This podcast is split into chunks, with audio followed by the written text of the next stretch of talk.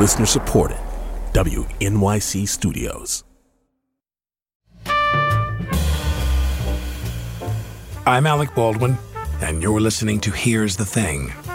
19 year old chef Flynn McGarry's new Manhattan restaurant is called Gem, which is Meg spelled backwards. Meg is Flynn's mom. The tribute is well deserved. Many mothers sacrifice for their son's success. Writer and filmmaker Meg McGarry sacrificed more than most. Nine years ago, she let 12 year old Flynn leave school. She homeschooled him and helped him convert her California home into a pop up restaurant. She filled his bedroom with everything he demanded Japanese grills, a sous vide, and knives for every occasion. Flynn's obsession started at 10 after his parents had divorced. Things were lonely and weird at home, Meg says. That's when Flynn started cooking for her. Before long, she was doing dishes after Flynn's restaurant nights in their home in the valley. He was profiled in the New York Times, the New Yorker, and throughout it all, filmmaker Meg captured the highs and lows on home video. That's one reason director Cameron Yates thought he could turn Flynn's story into his new documentary, Chef Flynn. It's the story of a complicated relationship between a mother and her son who just happens to be a culinary prodigy. He would practice his chopping, and so it's like, yeah, he was practicing his chopping because he was interested in it, but also, you know, he was a little kid who didn't really understand why his dad wasn't around. I'm using non-alcoholic white wine. How come? Because you're 12? Flynn McGarry and director Cameron Yates join me for a live event at Guild Hall in East Hampton, New York, as part of the Hamptons International Film Festival's Summer Doc Series. We're very, very grateful this evening that we have both the director of the film and the subject of the film. Obviously, a part of this whole thing, a big part of it is your age. It's an interesting moment when you're in the kitchen with some guys. I would imagine a lot of people your age would be like, you know, somebody says, I'm Joe. Yeah. And instead you say, I believe we've met. Do you feel that you've been aware of things on a level that's beyond your years most of your life? Well, I think an interesting thing is I spent most of, from when I was 12 on not surrounded by people my own age by going to school, but I was surrounded by people in their late 20s and 30s. And so I think the thing that I gained from that was learning. I mean, if you think about it, like if I was in middle school, I would just be surrounded by a bunch of dumb 13 year olds. We'd all just be dumb together until eventually we all learn all the same stuff. And That's then, a rather cold. I mean, it was like I, I was the dumb 13 year old but I was surrounded by a bunch of people who've had all this life experience, and those were my peers. You just weren't interested in the things that they were interested in. Yeah, and but but what I mean is like I, I think spending that time only with people who are fully formed adults and are fully matured people is going to obviously make you like speed that process up a lot more because I couldn't be a 13 year old around all these people. I wouldn't be able to keep up. Right, but but but, but a lot of thirteen year olds, arguably, you'd put a, a young kid or whatever word you want to use, a child in a room full of adults, and he might shut down and be staring. He wouldn't respond the way you did. Like, do you think that you're just different? You're the big part of it was your personality. You really are much more adult identified, and you want to be. I mean, around yeah. adults, you, just, you you enjoyed it. Yeah, I mean, I, I, I, I mean, there was a point where I very actively knew that I was different and I didn't want to be around a bunch of people my own age because I had nothing in common with them. I had none of the same interests really. And it was the thing where then I found this group of people that were had the same interests and I felt more comfortable talking with a group of 30 year olds than talking with a group of people my own age. How did you begin this process? Did you read about him in the paper or you heard about him? And yeah, how did, how did you make this connection? my father actually handed me the New Yorker piece, the the Prodigy Talk of the Town, and uh, I was immediately fascinated. And I contacted him out of the blue, and met up with Flynn, his mother Meg, and his sister Paris as well. And um, I, their dynamic was incredible. I, I, was like, I have to make a film about you. Um, please let me. And they said no. Did you know what you were signing on to? I mean, what was that like for you? Was there a point where you really got sick of being followed and filmed and the subject of the film? Well, I, I mean, the interesting thing when Cameron came along was so I mean it was a time where I was very hesitant to let anyone film anything. Um, we got to know each other before we even started filming. Um, but it was also an interesting thing of growing up with two parents who always had a camera. That You were used to being filmed. well, the interesting thing was I was sick of being filmed by my parents. Your mom is like Ken Burns. sort of exactly. She's yeah. following you around with a camera She all was, goddamn she was day. making a really long documentary. I was a really Look at that cute kid. Yeah. It was the thing where it was like the the fact of someone else coming along who I trusted but was not my I mean I was 13 years old I clearly did not want my mom filming and so it was actually sort of refreshing to have someone else filming uh, with a very new perspective and like Right. not I mean because I was so used to cameras that the cameras weren't the thing it was more about who was filming it than the physical thing that was there. Now, answer one question for me. This is an odd question. Those sketches that you made on that little yellow legal pad, where it almost looked like a New Yorker cartoon, you know, because everything pretty much to me looked pretty much the same. Yeah. It was like a blob of little squiggly lines, Yeah. and you were like, broccoli. Every different squiggle, you knew what it was. Yeah, I, I stopped doing that after a certain point where I realized I wasn't the most visually talented artist when drawing things. I thought we needed to get like Alan Turing in here, like break the code or something, you know? Like, It was I what's mean, going on there? I think that came from honestly at that time I was researching a bunch of chefs and I saw a lot of chefs were like drawing dishes and I was like, oh, that's a good way to like see how to plate something, and then very quickly realized that that was not how I worked and. I would draw it out on a plate and be a bunch of blobs, and then I'd be like, "Those blobs don't look right." there was a period in my life when my mother, who had six children and no money, she'd take a nap at like four o'clock in the afternoon for like an hour. And I'd come home and like the chicken was like burning in the oven. So I learned how to cook a little bit out of necessity. And, and your mother kind of intimated that as well, that she was, uh, you know, post divorce, uh, unhappy, uh, preoccupied, a lot of takeout, and you stepped in to fill some kind of a vacuum. Was that the the biggest part of it, or was there also prior to that? Did you always have a fascination with food preparation? I think that was definitely the impetus to it. I mean, I, I see that my mom doesn't want to do this. I'm going to try it out. I didn't want takeout every single night, and then I just immediately had a super kind of intense connection to it, and there there wasn't like a day that I was like, I'm going to make this, and then I knew I wanted to do it. It was very kind of I wasn't really thinking about it when it was happening. We would always watch the Food Network because my parents didn't want to watch kids shows and we couldn't watch like adult shows. So the the happy medium, which I feel like is a thing with most families, is food television. That's funny. So it That's was funny. always sort of around. That's really and- funny. Bugs Bunny, American Horror Story, Exactly, and it Food was like Channel they in found, between. And so that was, I guess, the only sort of exposure I had to it um, because I was ten years So old. wasn't that some like 2001: A Space Odyssey moment where you are like the gorilla with the bone? Yeah, the there was early no- man there or was no moment like that. Early It- Homo sapiens with Yeah, the bone in your hand. it was very just kind of like I never thought too much about it, and I just sort of wanted to try it out. And I mean, that's sort of the way that I've done most things. What but was food to you prior to you making, you know, very elegant kind of high end dishes? Like, what did you like to eat? I mean, I, I was never a picky eater, um, as much as I've always kind of talked down mom's food.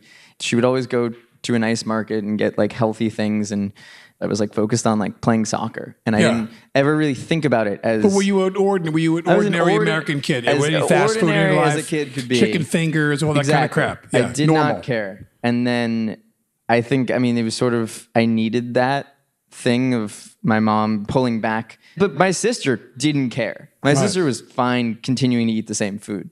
I reached a point where I was like, I want something different.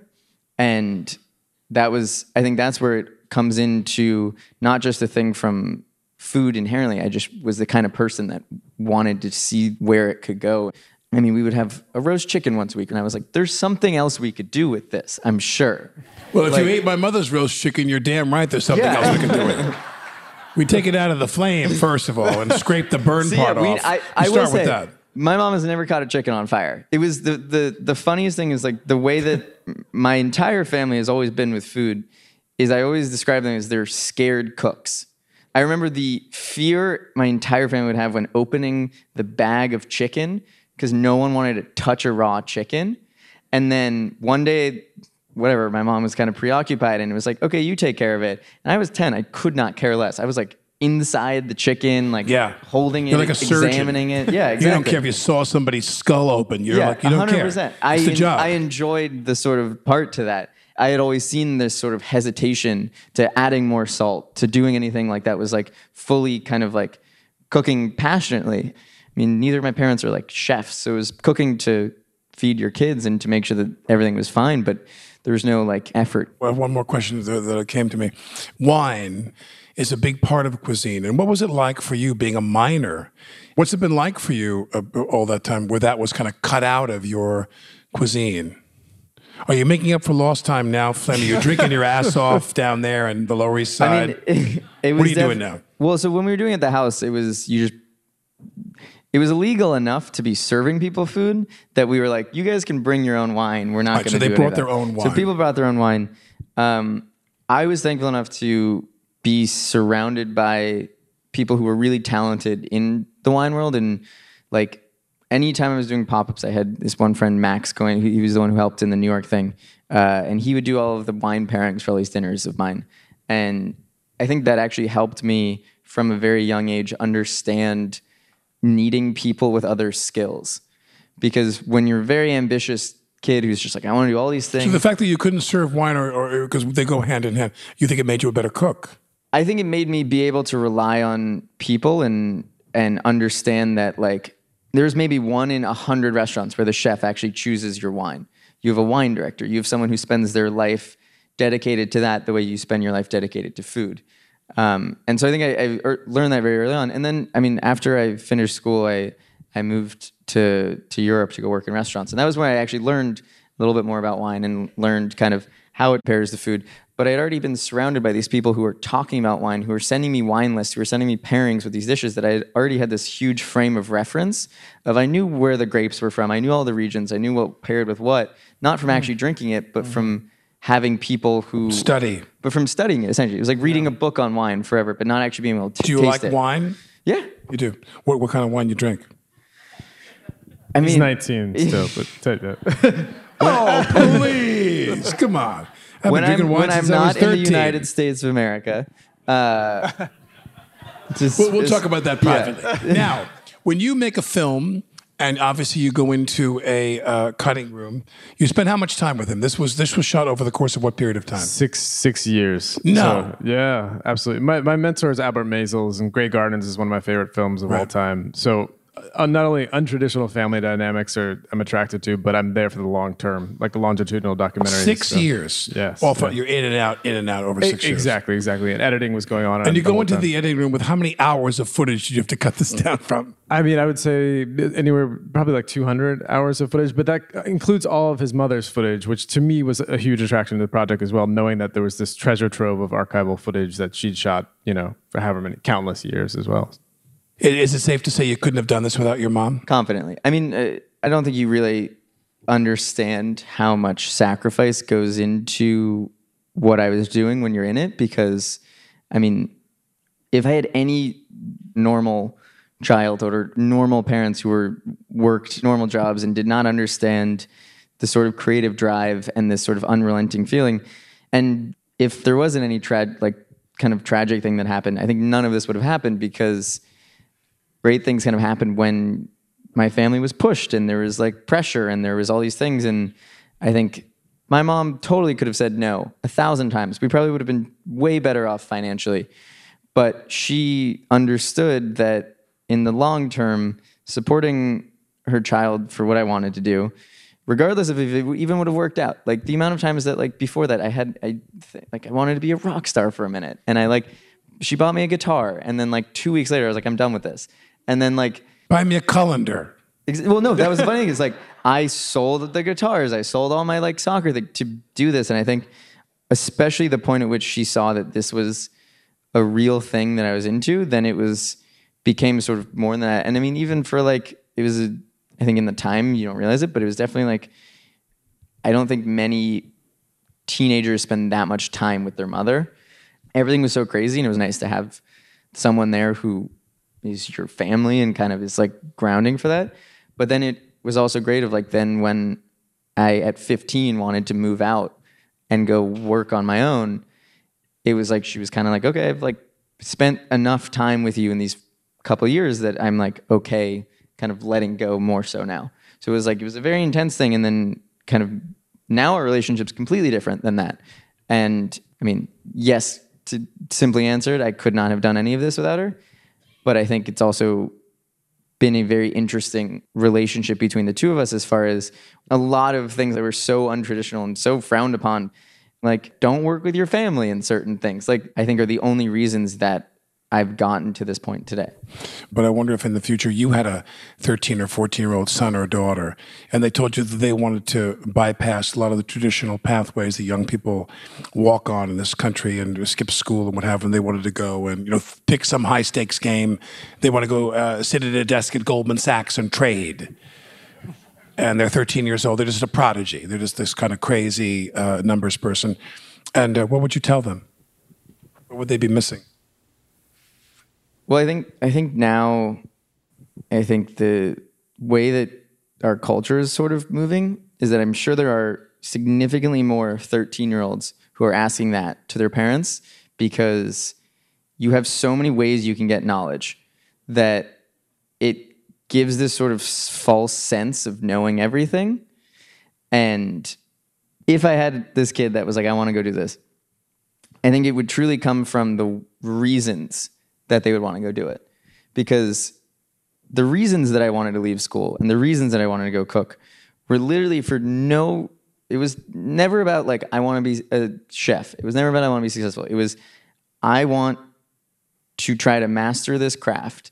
And the only way that I can do this is to go work in restaurants full time. And it wasn't a thing of like, I want to drop out of school to be a celebrity chef to be treated different than anyone else. It was I want to stop going to school full time to be treated like the lowest level of a cook. This is all I want to do. Then yeah, hundred percent. But if it, for any other reason, like I think that's where the motives are really interesting now. Is like, yeah, no one wants to go to school. No one's ever wanted to go to school. There's a very specific kind of person who loves going to school many creative people do not want to go to school because you think, oh, if I have my interest in art, in music, whatever, you have this false sense or whatever sense that you know something that everyone else doesn't know, and it's sort of that's where the the motives of why you want to learn more are always really interesting. Of like, I for some reason probably thought I had some false sense of I know this that no one else knows. But at that point at which I wanted to stop having a traditional way of growing up, all I wanted to do was learn and I think that's where my parents saw that the way that I could learn the most was not from a traditional way of going to school, but from actually learning from a craft. Um, as far as things that are being missed out on, I mean, I've had lots of people be like, slow down, like, enjoy your childhood, do all of these things. The amount of pushback that comes from doing something that is extremely different than what you're the normal path is comes from so much hesitation from every single person you talk to, whether it's your family, whether it's an interviewer, whether it's anything. That from the point that I was 13 years old, I've been getting asked at least once a week, "Do you think you're missing out on anything?" No. I may notice I was going the other way by would No, you no, tell no, your and- kid, and- yeah. and I'm not when, saying when that. you're standing there and you say, we talked backstage, and you say you're 15 years old, and you say, I think I'm going to have a brain aneurysm. Yeah. You know, what I mean, we're, we're kind of I looking mean, at you I- going, you're under a lot of pressure. I need hands. Come on. Is it okay? If I, I need to like go calm down somewhere before Wake up. before I have a brain aneurysm. This is the worst experience I've ever had in my entire life. Sorry for you. Fucking hell. I'm talking to Chef Flynn McGarry and the director of the documentary about him, Cameron Yates. Sometimes at this point in Here's the Thing, I suggest another similar episode you may want to dig into. This may sound far fetched, but Flynn McGarry's early certainty about his path in life reminded me of magician Penn Jillette's early certainty about God. When I got to junior high, I read the Bible and then came in with some questions.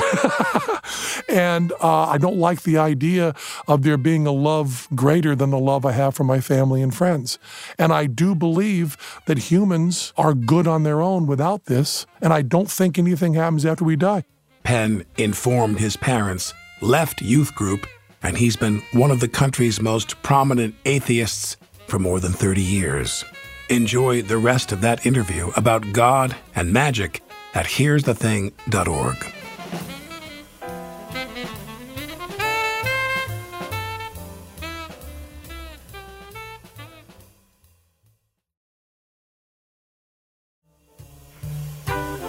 I'm Alec Baldwin, and you're listening to Here's the Thing. Flynn McGarry is demanding, both in and out of the kitchen. He has strong opinions about what diners should be looking for as well. I definitely feel like a thing to separate is restaurants you go to every day and restaurants that you're going to for an experience.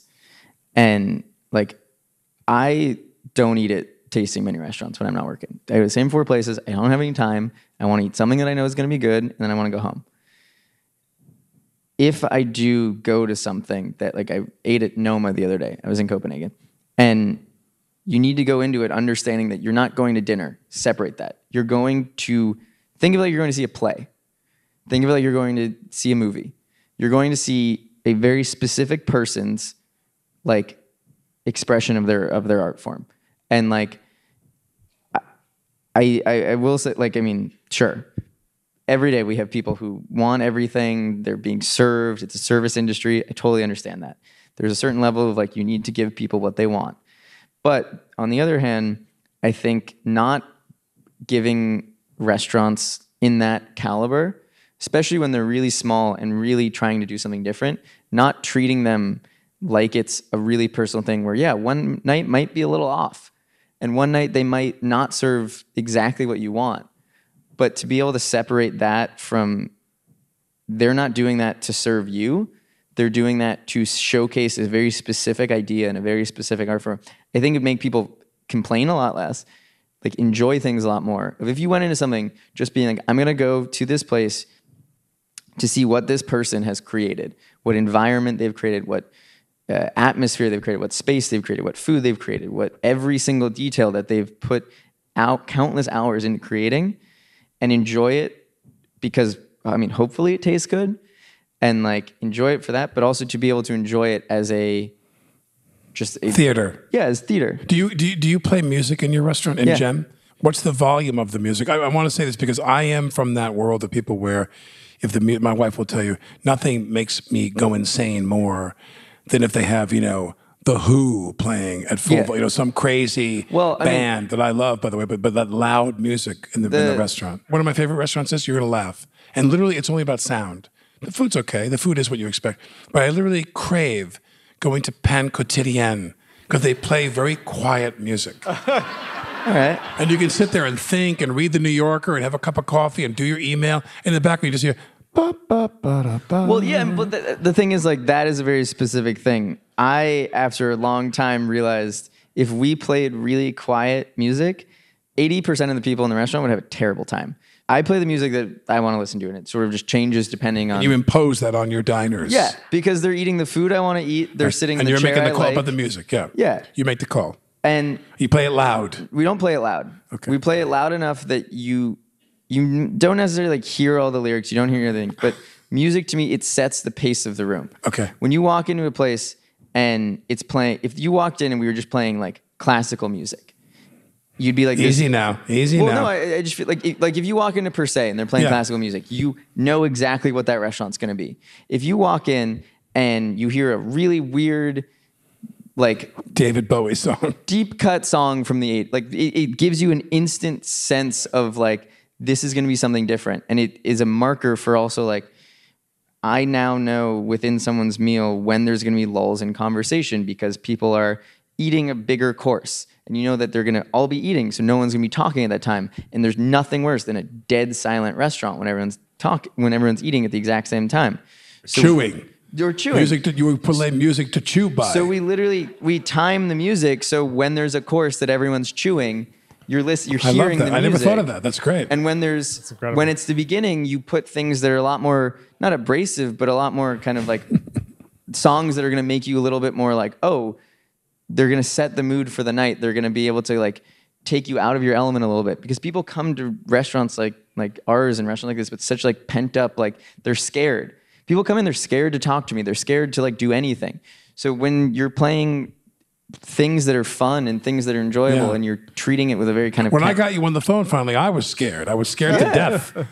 I mean, I had I'm to, I had to stalk you. I stalked to. you for like three months. I mean, yeah, and, and I, I I- might be your favorite customer though, because I, I talk while I'm chewing, so it's, it's, yeah, it's great. It's we don't need. mu- If you came, we would not need. No. we- We'd probably turn the music down. It'd be too loud. Yeah, I- I'm a different customer. I mean, I'm, I'm going to keep on talking. Now, how did he change? This is an obvious question. What did you witness among the things you saw? How did he, other than just him maturing age wise, how did he change in the six years? Well, one thing, does everyone know that he has a restaurant? He has a restaurant in the city. That's Gem, the update from the Lower film, East Side yeah. Gem. yep. That, I mean, yeah. I don't know why you're clapping because you can't get a seat there. Forget it. Or you it's have to hear booked him until chew. 2000. Yeah. I'm going to go. I mean, the guy in the back. "Oh, What did he say?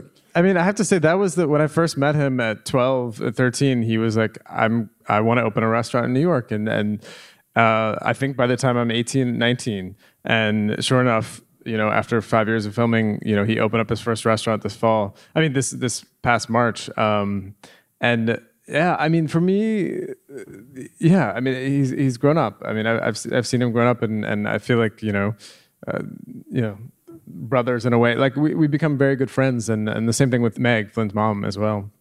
Um, but uh, it's been an incredible experience to to witness it, and I feel like this is just sort of the first stage of his life. And, and Who's the person in the piece that you quote you're reading from who calls you Doogie Howser? Who wrote that? I have no clue. Oh, yeah, it's it's a, a critic, a, a film. A film Well, I want to know what critic. Emily that became a thing for. What an asshole. They call you Doogie Howser? I hated that. Um, before we, no, I thought that was so rude. that one always got followed up with people being like, "Do you even know who Doogie Howser is?" Yeah. and you should be like, no, I don't. Before we go to the questions, I wanted to just describe, you know, I was once asked by Maureen Dowd, she said, do you want to come with me to a sitting with Frank Bruni uh, when Frank was the restaurant critic for the Times, when Frank is reviewing a restaurant? And she explained to me the protocols. You go with Frank. Frank has to go to the restaurant and eat everything on the menu. If the restaurant serves lunch and dinner, he has to eat both lunch and dinner there. He goes uh, uh, sometimes four uh, uh, sittings. He brings a quartet of people. Everyone has to eat what Frank tells you to eat so that Frank can sample everything. You're there to kind of enjoy Bruni's experience. When he walks in the door, he focuses on the service first because eventually they catch on to the fact that it's him and the t- whole uh, tone of the whole thing changes.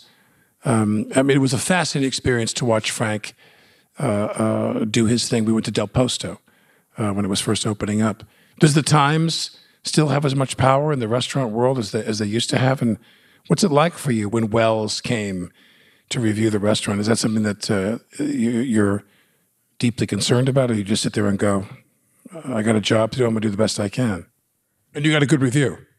yeah. Um, Yeah. It was. It was a good You got review. a very good review. Yes, it was a good review. Um, it was a very interesting situation. I, I, I, it was a weird thing where he gave us a lot of time.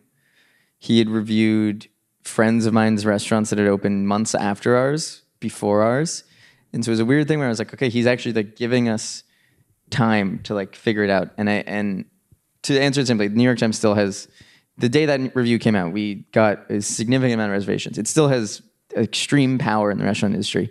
I've had random people I've never even met come up to me. Jean-Georges came up to me in the farmers market and was like, "It's the best review I've read read in a while." Like it, I still think everyone reads it, especially in New York, and it has that kind of power to legitimize a restaurant. And I think that was the thing that I necessarily didn't think about when he was coming. Mostly, what I was thinking about when he was coming was how clean the bathroom was and how quickly his things were getting cleared and how everything was going on. And obviously, once he's there, there's nothing you can do. You're going to serve the food that you're going to serve everyone else, and have to have that sort of confidence with it. But the thing that I actually personally really liked about the review was he said exactly what we are, which is yes, you've read about me for seven years, whatever. But this is a new restaurant that has room to grow, that is super ambitious, but hasn't figured it all out yet. And like, it gave this sort of feeling to even the entire restaurant community. Like, I've had chefs talk to me in a very different way after that came out about like, he gave everyone a reason to root for this restaurant, not because it's like, oh, fuck these guys, because they just immediately opened and were perfect, but because the New York Times saw that you're very aspirational, but it's real. It's not like I'm a little wonder kid that was surrounded by all the money, had the most expensive everything to do everything perfectly. He saw that we wanted to go a very different route from that and go a very small kind of kind of reset the clock on all of this. Why the Lower East Side? I mean, there's a lot of factors to it. I'd known the people who had the space before, so it came in a very natural way. The timing of it was very natural. Um, but also, I mean, I've been living in New York for almost four years now. And I lived in Brooklyn when I first moved there. I lived in the West Village. I never really truly felt a sort of sense of community and like neighborhood until I moved to the Lower East Side. And I think it sort of epitomizes exactly what we wanted from a restaurant of like, there are some very nice things down there. There's still a little bit of grit to it. It still has like this sort of yearning for old New York that like my, when my mom lived in New York would tell me stories about New York in the 80s and all these things that are the reason when you're a kid and you're hearing all these crazy stories about what the city was like that you want to move there and then you move there and it's just like Mm. there's a Duane Reade on every corner. And then it's Well, not, not a New York that's been overrun by speculative real estate dealing. yeah, but I mean, I- and I think the Lower East Side is not a, like it's not immune to that whatsoever. But it's not as bad as our street places. is very interesting in in the the business. What street are you on again? We're on Forsyth, Forsyth, yeah. and it doesn't feel there's like we're the most gentrified thing on our entire street. There's a barbershop. You a- fucked up the neighborhood. one would think that, but because we're so small, we haven't had any impact on what everyone else does on the street. And we haven't we don't try to step on anyone's toes. The barbershop like watches out for us. Like it it feels so inherently like Community. well, it feels like community in the way that like the stories I would hear of old New York, where you'd have a fine dining restaurant, like a bunch of homeless people outside. Like it was this like connection of like every walk of life in one little area, and everyone was respectful to each other and understood like you have your place, we have our place. We're not gonna mess with each other. We're just gonna say hi every morning. And like that's the weird thing is like yeah, the the guys on the street, they don't know, they don't really care what we're serving, but it's like we don't mess with them if they're smoking weed out front of a restaurant. We don't tell them to leave. We're just like, you can go do your thing. We're gonna do our thing, and like we have this sense of community that feels so foreign to New York City now. When this film this film is coming out, where? Uh, we're going to be opening the film forum in uh, on So you're going to 9th. theaters. Yes, we're going You're to not theaters. streaming. You're on. You're in theaters. Theaters and then we'll Old be school. Hulu as well. Yeah. Great. It always helps when your leading man is a good-looking guy. I've walked around. Everybody say, "Oh, you got to see this. This guy's like James Dean." I've, I told you, I've been blowing you up all over New York, man. big have. time. Not that you need it. You've already had all kinds of press. But when you're cutting the film, did you find that it was uh, uh, that made it easier that your protagonist is somebody who was kind of look like he could star in a movie? I, I, sure. I mean, our editor Hannah I mean, Buck. if he was the Elephant Boy, it might have been a little different story. you know what I mean? um, our editor Hannah Buck, I have to give all the credit to. She was an amazing editor, and uh, yes, I think we have some mics around here. Let's take a couple quick ones. Anybody have any questions? Pass the mic down and go. I have a question. Um, so in the film, at one point, your mom says, I, "I'm a writer. I feel like I constructed this story. I made this narrative." Because I'm a writer, there is an element of me that I feel like I wrote this. And it's really weird. And I don't know why I can't seem to get over that feeling of like the guiding of this story. Like, okay, let's do a supper club and then let's go here and let's do there. That there's some sort of element of like storytelling in it for me. And so it fed some part of me. And we don't see in the film, I think, a, a response. And so, how maybe a few years after that happened, how do you respond to your mother feeling like she created the narrative of your life? Um, my mother has a very interesting way with words, uh, and I think that knowing her, I mean, I, I- think there's something to be said about like she every step of the way was there, and every step of the way was supporting it, and I think that was sort of what she meant by that was not that she was forcing it, but that we were very sort of aligned of the classic thing is like the kid and the parent are having very different ideas of where the kid should go. And my mom and I always sort of had the same feeling on things. Like we were doing like together in a lot of ways of like, I mean, I, I don't think my mom ever like, she didn't want a normal kid. She wanted a kid that was going to do something interesting. So I think it wrote together. It seems like your mom wanted a kid she could film all the time too. So Maybe. um, who else?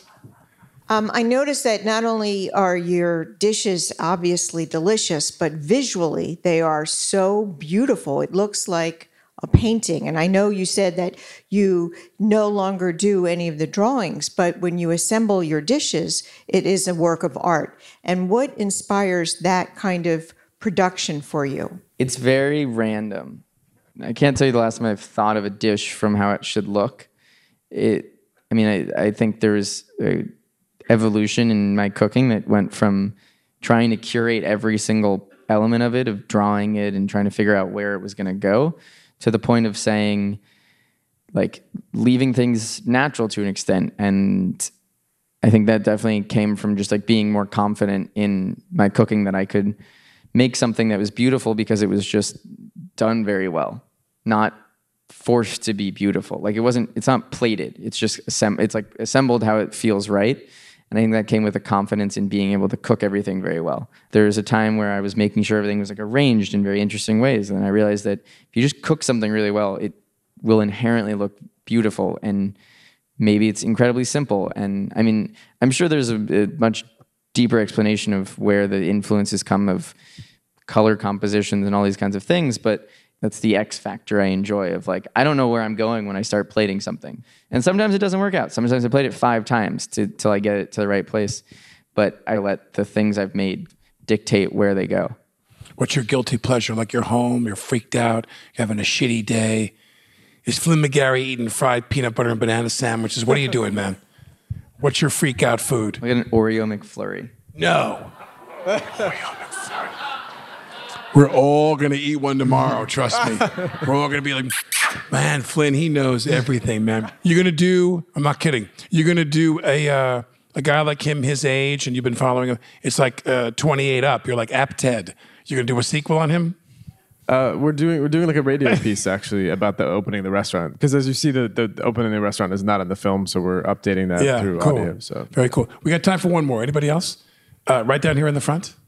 Was your mom ever wondered why you hanging out with 20 year old? Because I grew up in a strict world. I could never do that. I mean, there was a definite point where my mom was like, "Why are these adult men hanging out with my small child?" Uh, and then I would wonder that as a mother. yeah, If no, I it was, ever- if a, I- it was a true concern of hers as a mother. But she met them, and I think, like, it, always a funny thing of like all of my friends were, would always like love my mom because they're like she like would go up to them and be like, well, like actually ask them like, why are you hang, why are you getting along with a thirteen year old? Like, none of that makes sense. And I think it was sort of, especially to her when she saw that these people who were chefs and had careers were like, no, we actually like talking to him. We like hanging out with him. I think it was when she could kind of step back a lot too and knew that like I was in good hands. Over here. Um, I'm going to ask specifically about the night where you said you might have had an aneurysm. Did the volatility spill over into the directorial relationship on that evening or other evenings? There, was there ever severe animosity between the two of you? I, absolutely not. I mean, that night, Flynn, on that night specifically, the night where everything went wrong, he was not focused on the cameras at all. I mean, in general, when we were filming in the kitchen, the, ki- we blended into the background, and luckily that kitchen was a larger one, so it was easy to hide. Because, but to me, it was horrifying to be there as that was happening. The only thing that we ever, you know, he got to know the mic, the the mute button on the microphone. So occasionally. Occasionally, we'd lose his audio and be like, mm, "Flynn, can That you- was my can You mistake. turn, can you turn it back on?" But I should have muted the button on the microphone. Thank you, Flynn, for sharing that with me. I really I yeah, fucked I learned that that, up very totally. early on. Of I I mean, hit the mute button on the microphone. Yeah, I would forget that cameras were there and everything, and then was still self aware enough that, like, in the back of my head, always I was like, there is a mute button here, and I no one needs to know I did this. One last question. So, for people who are, they cook, they're home, and they, my wife makes uh, the best gazpacho I've ever had in my life. And what's a mistake you see people make in the kitchen? People never add enough salt. They never add enough salt. Really? There's a The principle. fear, like deep down, I feel like in everyone, when salt was like bad for you. That Yeah. peop the reason I always tell people, the reason restaurants taste You don't fear salt because you're fucking 19 years old. That's why you don't fear salt. I mean, You got to hit the right balance of salt. Well, no, I mean, I, I the reason food tastes better in restaurants, I tell everyone, is because you add significantly more salt, you add more butter to everything, and you add more acidity to everything. See, honey, did you hear what he said, honey? It's coming Salt, from an expert butter, here. and salt, acid. butter, and red wine on everything. yeah, that that is my only true. People are afraid to flavor their food. If you put salt, brown butter, and lemon on any food, it will taste delicious. Wasn't that worth the price of admission? Please let's have a hand for Flynn McGarry Thank you. and Cameron Yates. Thank And thank you you. for Thank coming. Flynn McGarry's new restaurant is called Gem, where the tasting menu can be had for $155. Prepaid, please. And that's if you can get a table. Cameron Yates's movie about McGarry is called Chef Flynn and will be in theaters this November. This is Alec Baldwin. Here's the Thing comes from WNYC Studios.